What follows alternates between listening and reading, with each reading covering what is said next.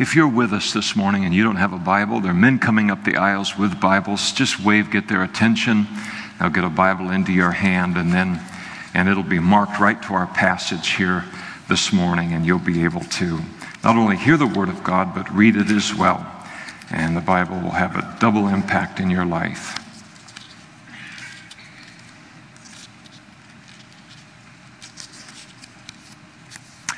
Our passage begins in verse 8. of course, tonight we will not be uh, teaching from Isaiah, so I've pulled out a passage that I think the Lord has directed me to for what we'll be studying uh, next Sunday night, because next Sunday morning we'll have a Christmas message. Isaiah chapter 30, verse 8.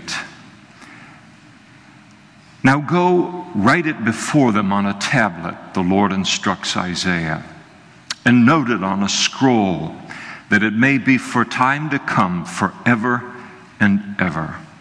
That this is a rebellious people, lying children, children who will not hear the law of the Lord, who say to the seers, Do not see, and to the prophets, Do not prophesy to us right things Speak to us smooth things, prophesy lies, deceits. Get out of the way, turn aside from the path, cause the Holy One of Israel to cease from before us. Therefore, thus says the Holy One of Israel because you despise this word and trust in oppression and perversity and rely on them, therefore this iniquity shall be to you like a breach ready to fall, a bulge in a high wall, whose breaking comes suddenly in an instant, and he shall break it like a, the breaking of the potter's vessel, which is broken in pieces. He shall not spare, and so there shall not be found among its fragments a shard to take fire from the hearth or to take water from the cistern. For thus says the Lord God, the Holy One of Israel In returning and rest you shall be saved, and quietness and confidence shall be your strength. Let's pray together. Thank you, Lord, for your word. We thank you for your desire to speak to us. Thank you for your voice. We never take it for granted. Thank you that you're speaking, God, and a communicating God. And we want to hear everything that you would speak to us, Lord. Every single thing from your word. And so speak to us today. The person of your Holy Spirit in this room and in our hearts. And we ask it in Jesus' name. Amen. Please be seated.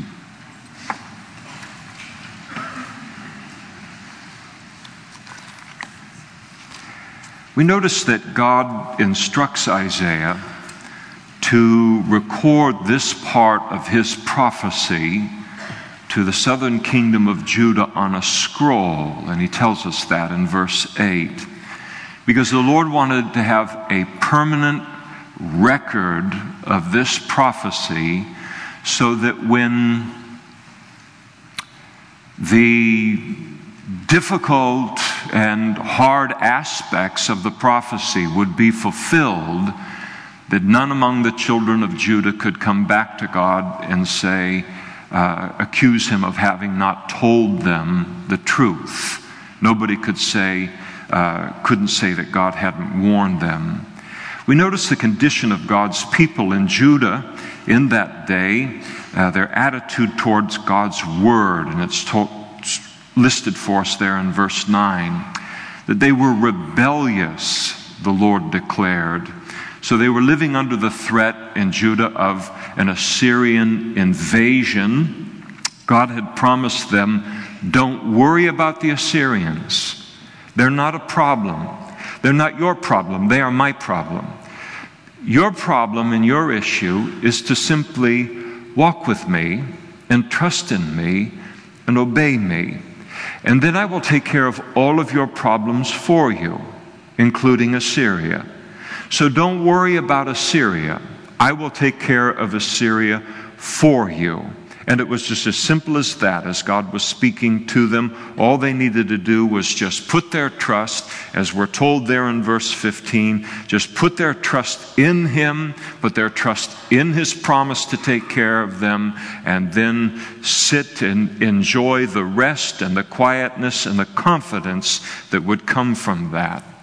They responded to God's word by ignoring his instruction and rebelling against it by developing their own plan to deal with Assyria, and God viewed that as rebellion.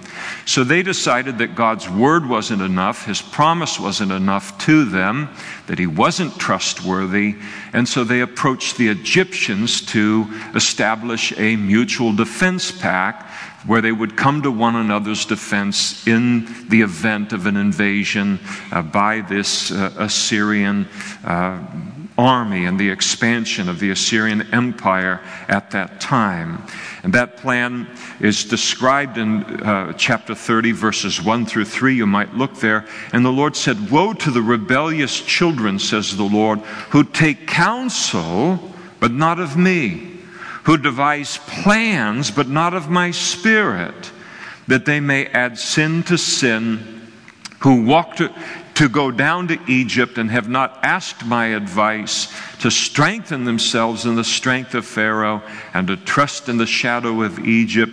Therefore, the strength of Pharaoh shall be your shame, and trust in the shadow of Egypt shall be your humiliation. How many of you know that when you devise your own plan out of a motivation of fear, and that plan is contrary to God's instruction, that it always ends in shame and humiliation. I won't have you shout out or raise your hands. I just trust that I'm not the only one in the room that's experienced that. I want you to also notice that their lives were not only marked by this and other rebellion, but God also tells us by lying. And their lives were marked by the greatest lie of all, and that is professing to know and to love and to trust God when they didn't. And that's why the Lord confronted them in chapter 29. You might turn back a page and, and see this confrontation of the Lord with them in verse 13. And therefore the Lord said, Inasmuch as these people draw near with me, near uh, with their mouths, and honor me with their lips, but have removed their hearts from me, and their fear toward me is taught by the commandment of men. And so they were lying in giving this uh, uh, idea that they were faithful to God, obedient to God, they loved God, they were uh, knew God intimately, and yet they refused to obey His word. And then, astonishingly, they are further rebuked by God for being intolerant of hearing God's word. Imagine that as it's there in verse 9. Imagine claiming to be God's people and then being intolerant of God's voice, intolerant of heeding His word or obeying His word. You expect that from non Christians, you expect that from a pagan culture, and, and yet uh, from those that aren't Christians yet. But here are God's people refusing to listen to God's voice. Imagine the creation treating the Creator in this way and those that ought to have known better. And this is just a complete scandal in heaven, scandal in the eyes of God, and He brings it up.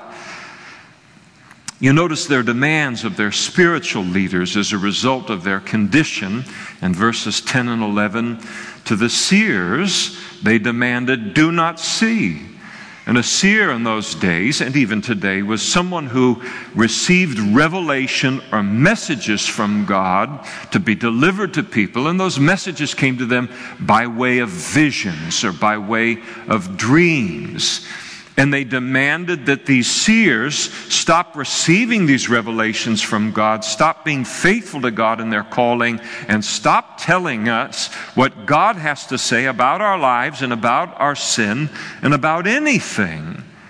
They weren't content to rebuke the seers, but they were bold enough to rebuke even the prophets.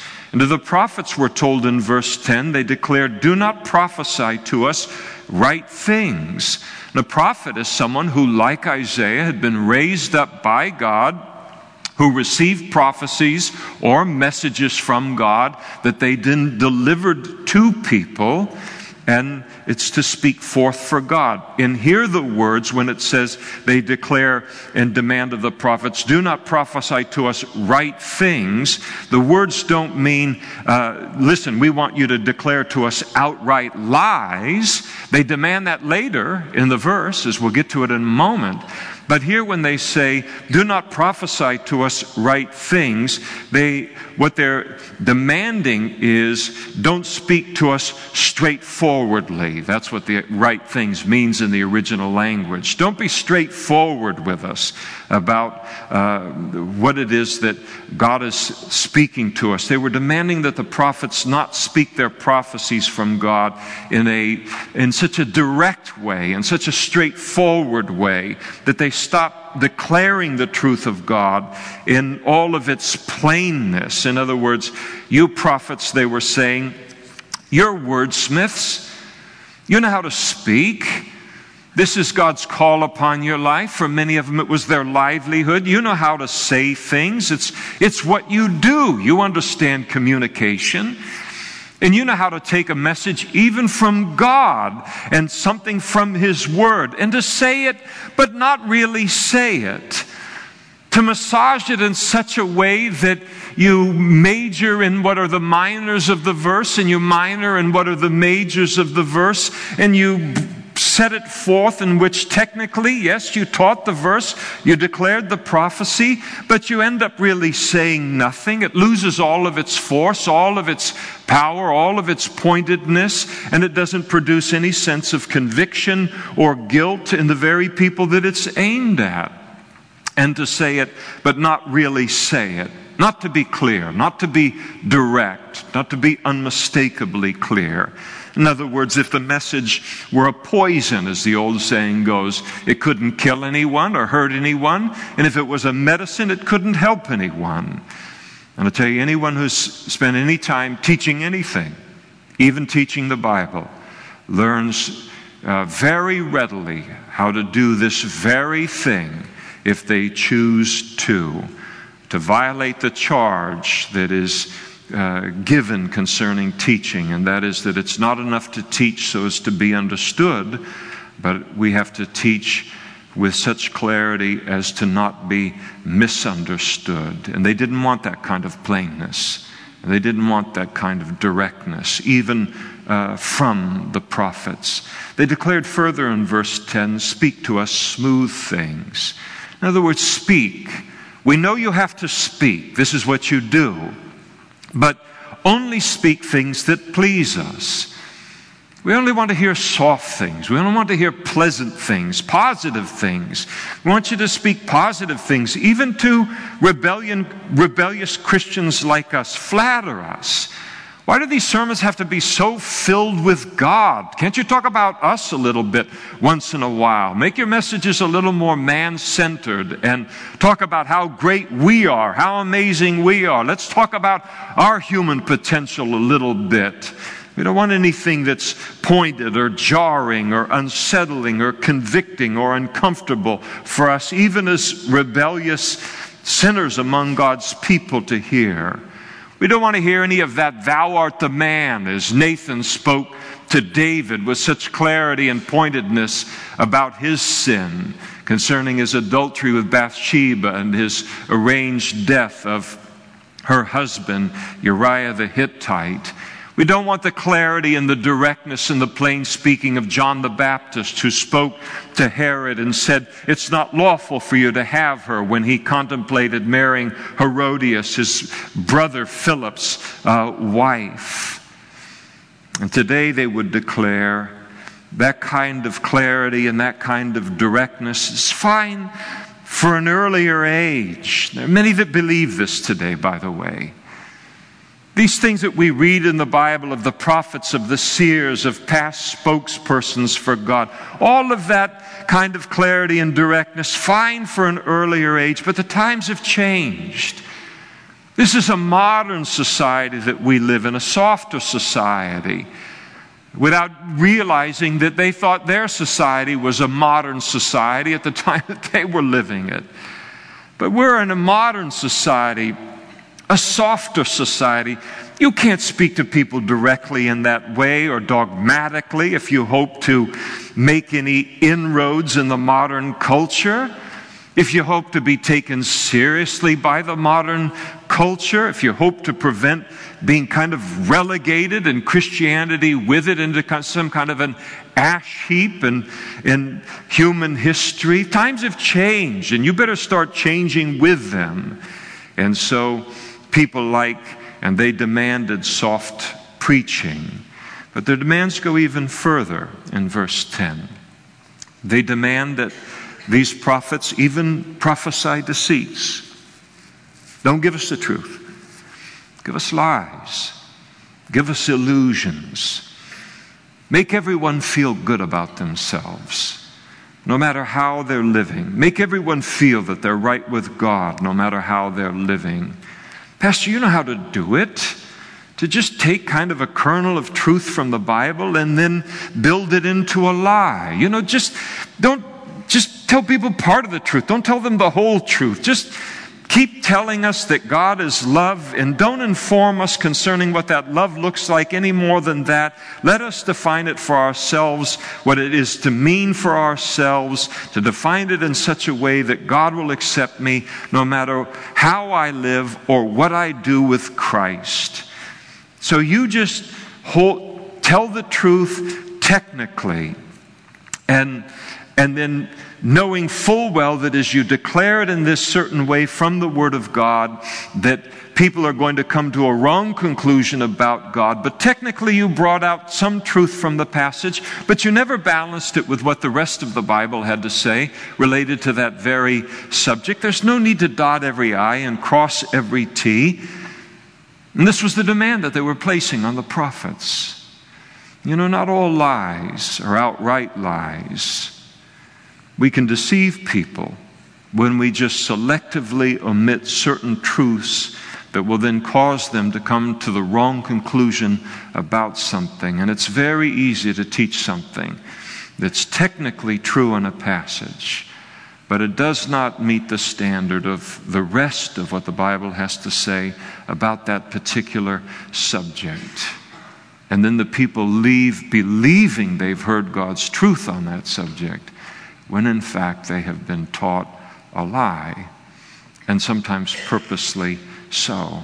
They weren't demanding what uh, any prophet or any pastor wasn't capable of if they chose to do it. Any prophet, any pastor is capable of doing the very thing that they were demanding. And then they said, declare, declared further in verse 11, get out of the way, turn aside from the path. In other words, get off your narrow path of right and wrong and holy and unholy, good and bad. The world has changed and we have to change with it or no one's going to listen to you. And then further still in verse 11, cause the Holy One of Israel to cease from before us. Okay, wow. wow. And in this, they're not meaning, and they're not calling on the prophets and the seers to disown Jehovah as the deity of Judah. But what they were demanding is that they refuse and reject Isaiah's conception of him as the Holy One of Israel. Stop teaching about God as being holy and stop teaching the implications of the fact that our God is a holy God Stop talking about His holiness. Stop talking about His demands, holy demands of His children. Stop speaking about holiness altogether. Again, just keep telling us that God is love and then let us then define God on the basis of that however we want. But don't complicate things by telling us that He's also holy. Redefine God, redefine holiness so that He and it more closely reflect our fallenness and our sin filled lives. The fascinating thing about these demands that they make is that these demands are not made by out and out pagans or by atheists. We would expect such a demand from an atheist, but from the children of Judah, those who consider themselves to be God's people.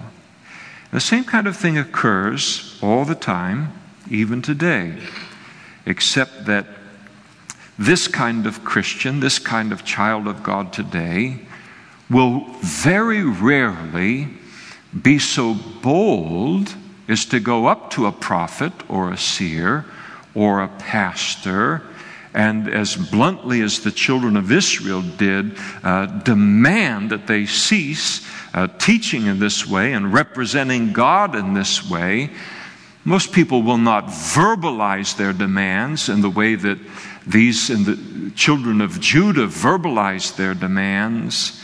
So they won't confront, confront it directly or state their expectations verbally. Instead, they vote with their feet. And so they'll simply change the church that they attend or they'll stop going to church altogether, but the message is clear. They are emphasizing what they're not comfortable with. And what they're not comfortable with is the whole counsel of God, including its repeated emphasis upon holiness, including all of its exhortations and its warnings and its rebukes that accompany its many, many encouragements. And the odd thing to me is that they still wanted the seer and the prophet to speak. They still want a sermon as a part of the church services, so to speak. They just wanted a sermon of their own choosing. Now, what might be some of the motivations behind this kind of a demand by God's people of their spiritual leaders? I think there might be several. Probably most often, it's the case in the passage that we're looking at here today. A person does not like the exhortive passages of the Bible, the passages that emphasize God's holiness and the need for our own holiness, and the reason that they're uncomfortable with it and they don't like it is because they're living a life of rebellion to God in some area of their life or in all areas of their life, and they just simply don't like to be confronted with their sin or to be convicted of their sin. And so, if a person is unwilling to repent of their sin in light of the teaching of the Word of God, or to repent of a carnal Christianity, then Bible teaching becomes a real drag to that kind of person, especially when you go all the way through the Bible. And if they're unwilling to repent, but they still want to be associated with Christianity and God and church and these kind of things, then what they have to do is begin to bring pressure on the person who's been called by God to deliver God's message to lighten up or to become smoother or to become more positive or to become less direct in the teaching of God's word and God's demands and his standards. Well, that's one kind of person.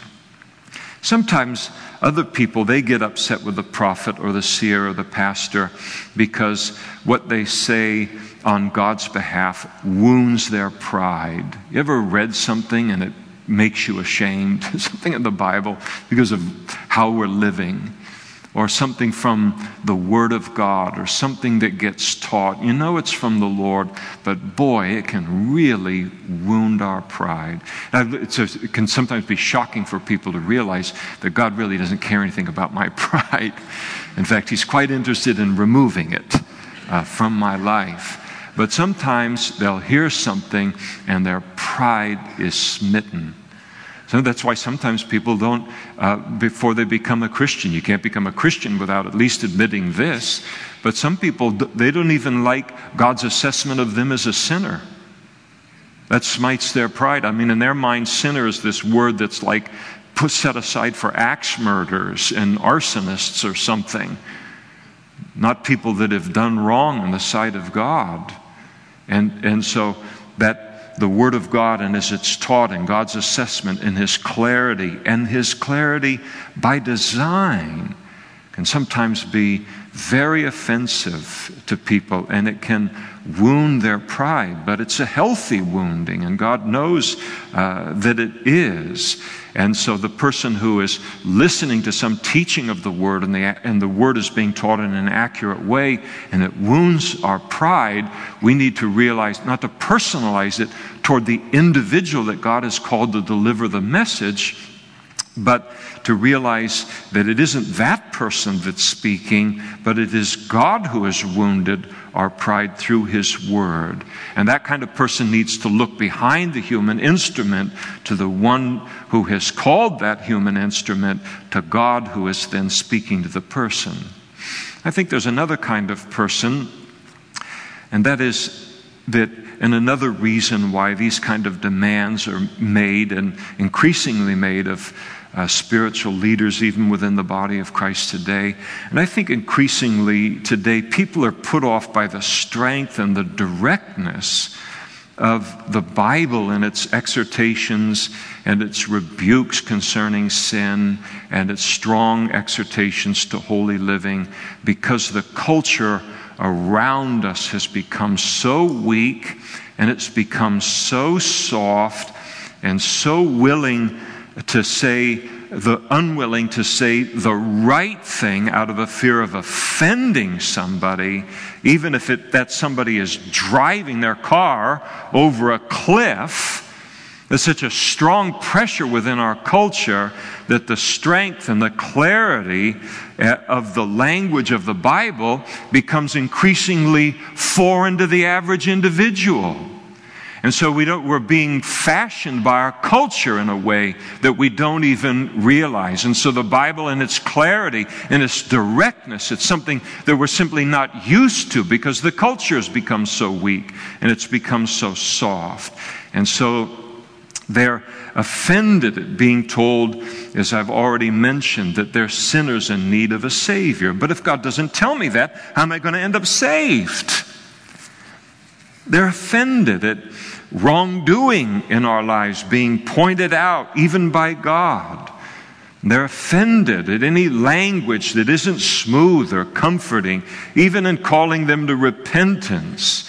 And this, of course, is part of the curse uh, that a pastor in the United States today uh, has to minister under.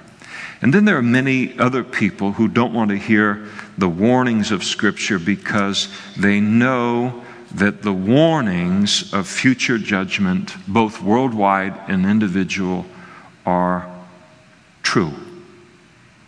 They know it's coming. They know deep in their core that it's coming, but they just don't want to be reminded of it. So they live under the motto ignorance is bliss. Not only in their daily lives, and so they are disconnected from so many things in life, but they carry that disconnect over then into their spiritual lives as well. And they just say to themselves, listen, I just want to know all of that stuff. The problem is, all that stuff is in the Bible. And all of that stuff is required to make a mature disciple or follower of the Lord. There's a problem with this attitude, and the Lord brings it up in verses 12 through 14. And you notice that word therefore that begins verse 14. Uh, this is, or, or begins verse 12. This is the Lord's response to that attitude. Uh, and so he says that the problem with this is that it leaves us unprepared for reality. This whole thing of saying, listen, ignorance is bliss. I don't want to know those things. I don't want to hear those things. And God says, yeah, but the problem is, is that I know that you need to hear them. And if you don't hear them, it's going to leave you unprepared for reality. And reality is always coming our way, whether we recognize it or not, or whether we prepare for it or not, or whether we choose to ignore it. And so for them in Isaiah's day, they didn't want to hear Isaiah talking about repenting of their sins and getting right with God and trusting in God to protect them against Assyria. They didn't want to hear that their mutual defense pact that they had established with Egypt would end in disaster, and they wanted to live in ignorance of all of this that that and wanted so much to live in that ignorance that they demanded that their spiritual leaders tell them lies if necessary to keep them from facing reality and further to comfort them and to soothe them while they sat in this great great danger. But what happened to the children of Judah? They didn't repent of their sin. They didn't turn to God. They didn't let him defend them they didn't repent of their trust in Egypt, and ultimately, Egypt was of no help in defending them against an Egyptian, uh, an Assyrian onslaught. And Assyria came in, invaded, and plundered and destroyed all of Judah except for the city of Jerusalem. God had offered them help to head off all of that and they had refused that. And the same thing will happen to us in our individual lives if we do not wonderfully embrace God's encouragements in His Word, but also His rebukes and His warnings.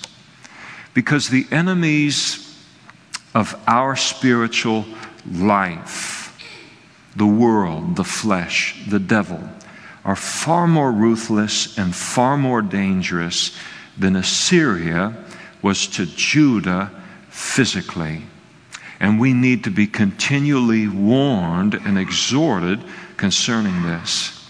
Now, in our passage, God likens this kind of self imposed ignorance to standing next to a very, very high stone wall. So when you go to Israel and uh, you see the walls that they've built out of stone and mortar, very, the walls are very, very high in the land. So don't think of a wall that you might put around your house that's, uh, you know, four foot high or six foot high or even eight foot high. We're talking about uh, very, very high uh, walls that made up either the walls of a city or they make up the walls of, of uh, an individual's residence. And so he likens this kind of self imposed ignorance to standing determinedly, I mean, fixedly, next to a very, very high stone wall that has developed a breach in it, that, it, that is, it's developed a very large crack in it, or it has developed a bulge in its base. You see a bulge in the base of a stone wall,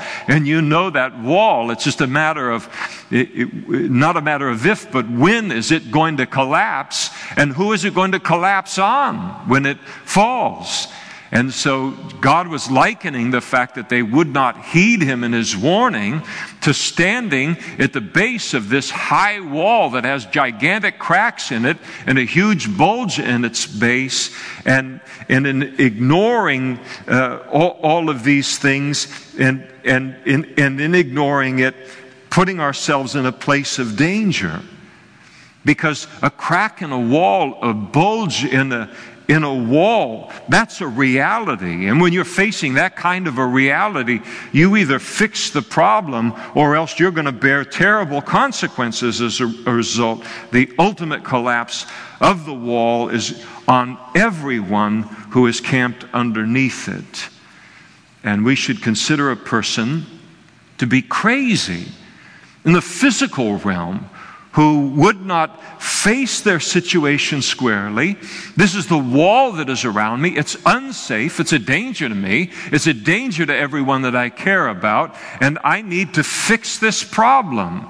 If they didn't face their physical problem with that kind of clarity, uh, that we would uh, think that they were mad. But God's point is, is that many Christians do this very thing spiritually. They refuse to hear his warnings concerning what is putting us in spiritual danger. So they ignore their problem instead of fixing it. And ultimately, a terrible consequence is paid for that in life. Because sin is always working toward our destruction. Always. James wrote in his letter in chapter 1 Let no one say when he's tempted that I'm tempted by God. For God cannot be tempted by evil, nor does he himself tempt anyone. But each one is tempted when he's drawn away by his own desires and enticed. And then, when desire has conceived, it gives birth to sin, and then here it is. And sin, when it is full grown, brings forth death. Do not be deceived, my beloved brethren. And the Lord echoes this very, a, very similar warning to the Jews in Judah through the prophet Jeremiah later in their history. In Jeremiah chapter 5, he said, An astonishing and horrible thing has been committed in the land. The prophets prophesy falsely. The priests rule by their own power. In other words, ultimately, these people get their way and they uh, convince the priests and the prophets to do it as they, they want. And God went on to say through uh, Jeremiah, and my people love to have it so. But then he poses the question, but what will you do in the end? Because believing in lies or living a lie never changes reality. And reality is always coming our way. Well, let me close with an application or two. Say, what in the world does this have to do with us? I mean, as Christians living in the year 2014, and, and what does this have to do with us as saints attending Calvary Chapel in Modesto? Well, the Bible alerts us to the fact that the very thing that was happening in our passage and is, is exposed in our text here in Isaiah's time will one day mark the many, if not the majority of Christians in the days immediately before Jesus' return.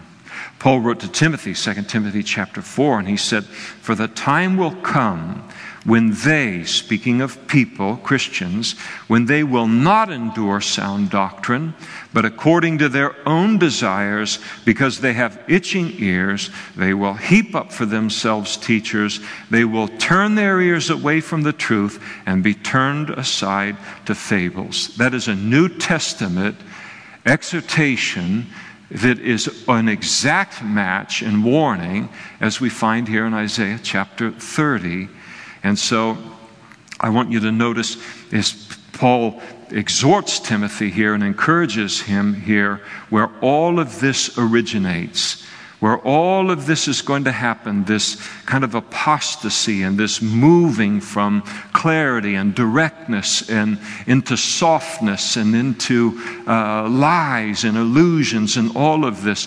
Notice where the pressure is going to come from, Paul says, in the last days, where it originates. It does not and will not originate, interestingly enough, from the pulpit, but it will originate from the pews. And it's important for us to realize as Christians that each of us as Christians has a responsibility to be a strengthening influence in the church that we attend, to be a godly influence in the church that we attend.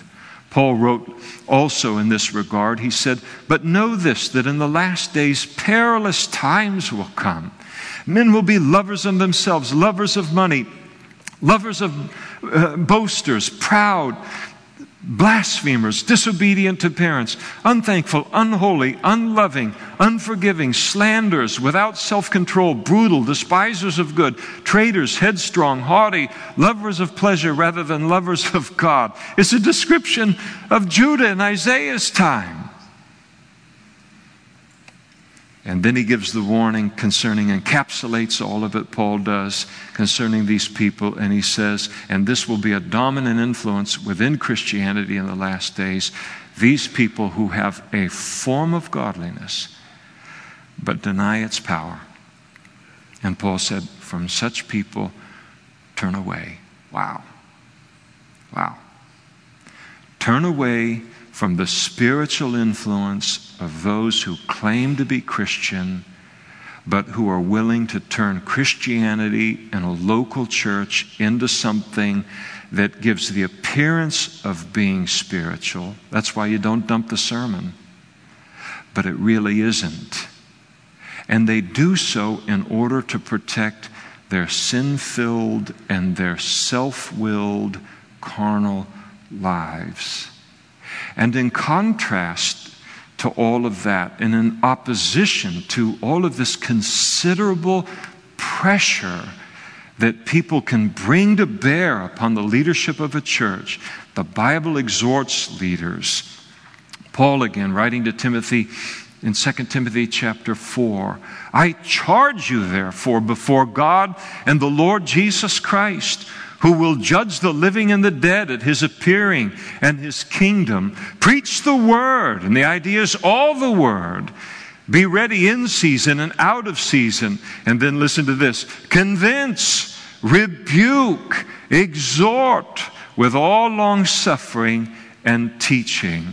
He says also in that same letter, all scripture is given by inspiration of God, and it's profitable for doctrine, for reproof, for correction, for instruction in righteousness, the very things that people want to have put away. And it is full of these things, Paul said, that the man of God may be complete, thoroughly equipped unto every good work. We cannot become who God wants us to be in this world and stay in that place without not only God's encouragements in our life, which are vitally important, but I'm not talking about that this morning, but also his rebukes and also his warnings and his exhortations. When Paul in Acts chapter 20 was meeting the Ephesian elders in what he thought would be the last time that he would see them, he declared to them, And indeed, now I know that you all, among whom I have gone preaching the kingdom of God, will see my face no more. And therefore I testify to you this day that I'm innocent of the blood of all men, for I have not shunned to declare to you the whole counsel of God. And when Paul declared that to the Ephesian elders, he declared it with a sense that in doing so, he had accomplished something great through his life and in their life as a result. Do you think that a church like this church or other churches like it uh, just happen? That this church has stayed on course biblically for almost 30 years now. Do we think that that happens just accidentally or that it happens by happen chance. It doesn't. This church and others like it has stayed on course by the grace of God supremely, but also because pastors have resisted the kind of pressure that's described in our passage from both Christians and the culture concerning the importance of the teaching of God's Word and all of God's Word. The pressure to move from clarity and directness and faithfulness to God and His message to smoothness and emphasizing only what is positive and encouraging and neglecting those passages, which I'm completely capable of doing. Neglecting those passages which are more exhortive or more convicting. But no church has any hope of surviving if that is only the attitude of its leadership and it is not also the attitude and the expectation of the congregation as well. If the congregation itself quietly and individually caves to the flesh and caves to the culture and changes its expectations concerning the teaching and the declaring of God's word, what it will and will not listen to from God's Word, then the battle will ultimately be lost in that church, no matter what the quality or the determination of the leadership. Because this cannot be maintained. No church can be maintained or survive unless both the leadership and the congregation remain united on this and in very practical ways. And let me give you a practical example speaking about our Sunday evening Bible study and doing so. And let me preface it by saying I don't bring up this as an example uh, in order to get a larger crowd on Sunday night or to make those of you who, for legitimate reasons, are not able to attend on Sunday night. You have an early, very early start to your workday on Monday morning, or you have health reasons or other legitimate reasons. So I'm not talking to that kind of situation or that kind of, of person. But in our Sunday evening Bible study, we go through the Bible from Genesis to Revelation. And so we hit it all. We hit all of the blood and the guts and the glory. We learn about the law of Moses and how it's all a picture of Christ. We read all about Israel's very dismal history during the period of the Judges we read and we learn the book of Proverbs and the book of Psalms, and now we find ourselves in our journey through the scriptures in the book of Isaiah, and now heading in earnest into that large section of the Old Testament, the Bible that is known as the major and the minor prophets, where candidly the message can repeatedly be one of rebuke and exhortation. And so, someone decides all of this is just way too negative for me. I need something a little bit smoother, a little less straightforward. Something that doesn't emphasize God's holiness so much all the time. Something a little more perky, you know, and encouraging. And so they stop coming to the Sunday evening Bible study and the fellowship that is there, the worship that's involved in the service as well. And after all, here you are, 50, 60, 70 years old and you've been a student of the Bible for many long years, and there really isn't anything that the pastor could say from those passages that you don't already know. But here's the problem your children and your grandchildren are watching you. And they don't take into account your deep knowledge of the Scriptures.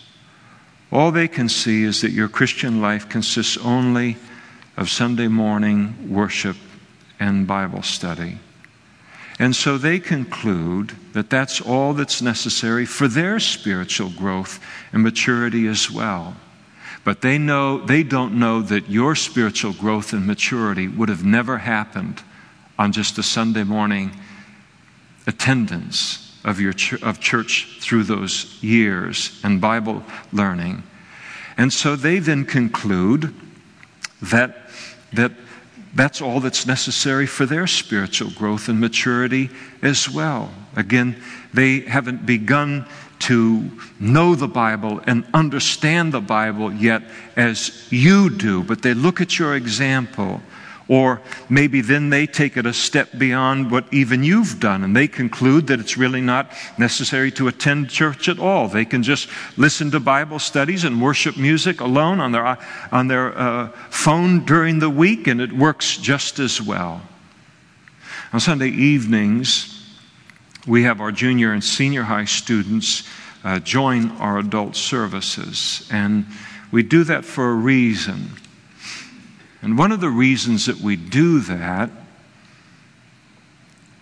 is so that following their high school experience here at Calvary Chapel, that when it's now time to leave that kind of upper room where they've been nurtured for those years, and it's time for them now to come enjoying the adult portion of our fellowship, where they will spend many, many long, more and longer years than they ever did in their high school group, that they, when they are introduced into this environment, they will always, already have a history with me and the other pastors.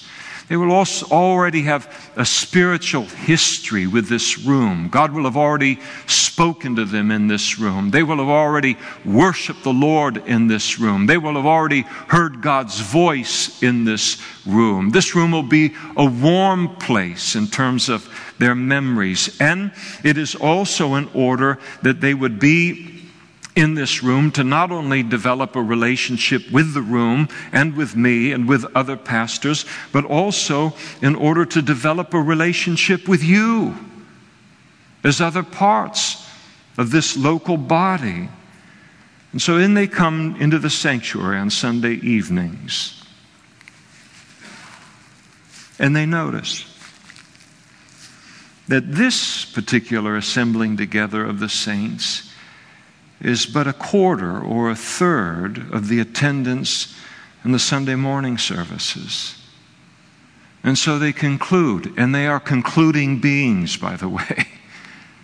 They are thinking beings. And so they conclude that this service must not really be that important at all. And it certainly is really not considered necessary for spiritual growth or health by the majority of adults in this church, and so why should they consider it necessary? And as soon as their parents stop forcing them to come, then they'll cease to come as well. But I ask myself, don't they have a right to see on a Sunday morning, on a Sunday night service, to see a large, a proportionately large number of Christians of every age, every background, every different place in their growth and their spiritual maturity and their knowledge of the Word. A room largely filled with people lifting holy hands to the Lord in prayer and in worship. To have that as a part of their spiritual heritage, that that's something that they take from their youth into their adult life and, and that that be a part of their Christian heritage, even on Sunday evenings. You see, concerning church life, it's not all about the pastors and the elders and the deacons and what the worship leaders are doing. God has a much larger picture of what constitutes the health and the vibrancy of a local church. And that also includes every single member of the church. And that's why the writer of the book of Hebrews wrote, and let us consider one another in order to stir up love and good works. You can't do that on your iPhone. You can't do that listening to Bible studies, and I listen to Bible studies all week long. Listening to Bible studies and worship music on my iPad or on my iPhone all day long by myself. Let us consider one another in order to stir up love and good works, not forsaking the assembling of yourselves together, as is the manner of some, but exhorting one another, and so much more as you see the day, the day of Jesus' return approaching. And here, in that verse, is the recognition that church isn't just about what I need from it and what I receive from it and from its leadership, but also what I bring to it. Just by virtue of my presence, to say nothing of my gifting and my calling. Where have all of the Sunday night Sunday evening Bible studies gone in our community, the community of Modesto? Where have they gone in less than a generation? Trying to find a Sunday evening Bible study in this community is like trying to find an albino robin. It almost does not exist. And that has changed in the 30 years that I have been in the city of Modesto. Where have the Sunday evening Bible studies gone? In less than a single generation, when not that many years ago it would have been considered, a, church would not have been considered a legitimate church without a Sunday evening Bible study and without a midweek Bible study as well. And why have those Bible studies become so rare?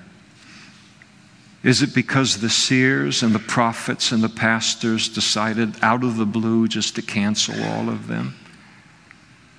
Maybe occasionally, but most often it's because people just stop attending because God's Word and the things of God's Word can't compete in their lives anymore with the smooth words and the deceits and the illusions and the unholiness of what is found on television or in some other self centered entertainment.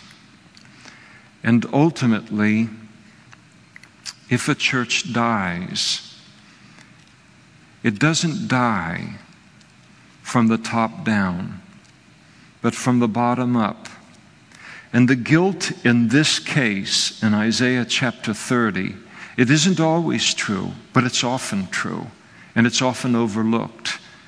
The guilt in this case does not lie with the prophets and the seers, but it lies with the congregation. And so back to our youth. Concerning no other group in our church is Paul's exhortation to Timothy more important than giving consideration to our youth. And when you're my age, those who are 30 in this church are youth.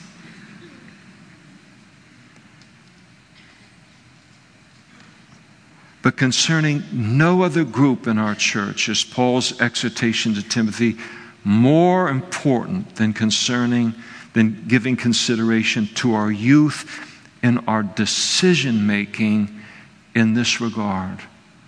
Paul said again to Timothy, Let no one despise your youth. And then he went on and he said, But be an example to the believers in word, in conduct, in love, in spirit, in faith, in purity. He said, Be thou an example, not to the world. There are plenty of other verses in the Bible that speak of being an example to the world. We get that. But in that particular passage, he says, Be thou an example to the believers. And there is a whole be thou an example side of the Christian life that is rapidly being lost today in the United States under the weight of selfism and selfishness and American individualism. And we're going to lose something very precious if we lose that. And so I mentioned these things this morning. Not because I think we have a serious problem here as yet, but in order to make us aware of the powerful forces that are operating in us and upon us and all around us in this regard in order to inoculate us against those things. Somebody says, That's it, this settles it. I'm never coming to this church again. So often. The culture is attempting to change the biblical definition of Christianity and what it means to be a Christian. And very often that pressure does not come from the pulpit, but it comes from the pew. And we need to be aware of it lest we find ourselves unwittingly participating in it. Let's stand together and we'll pray.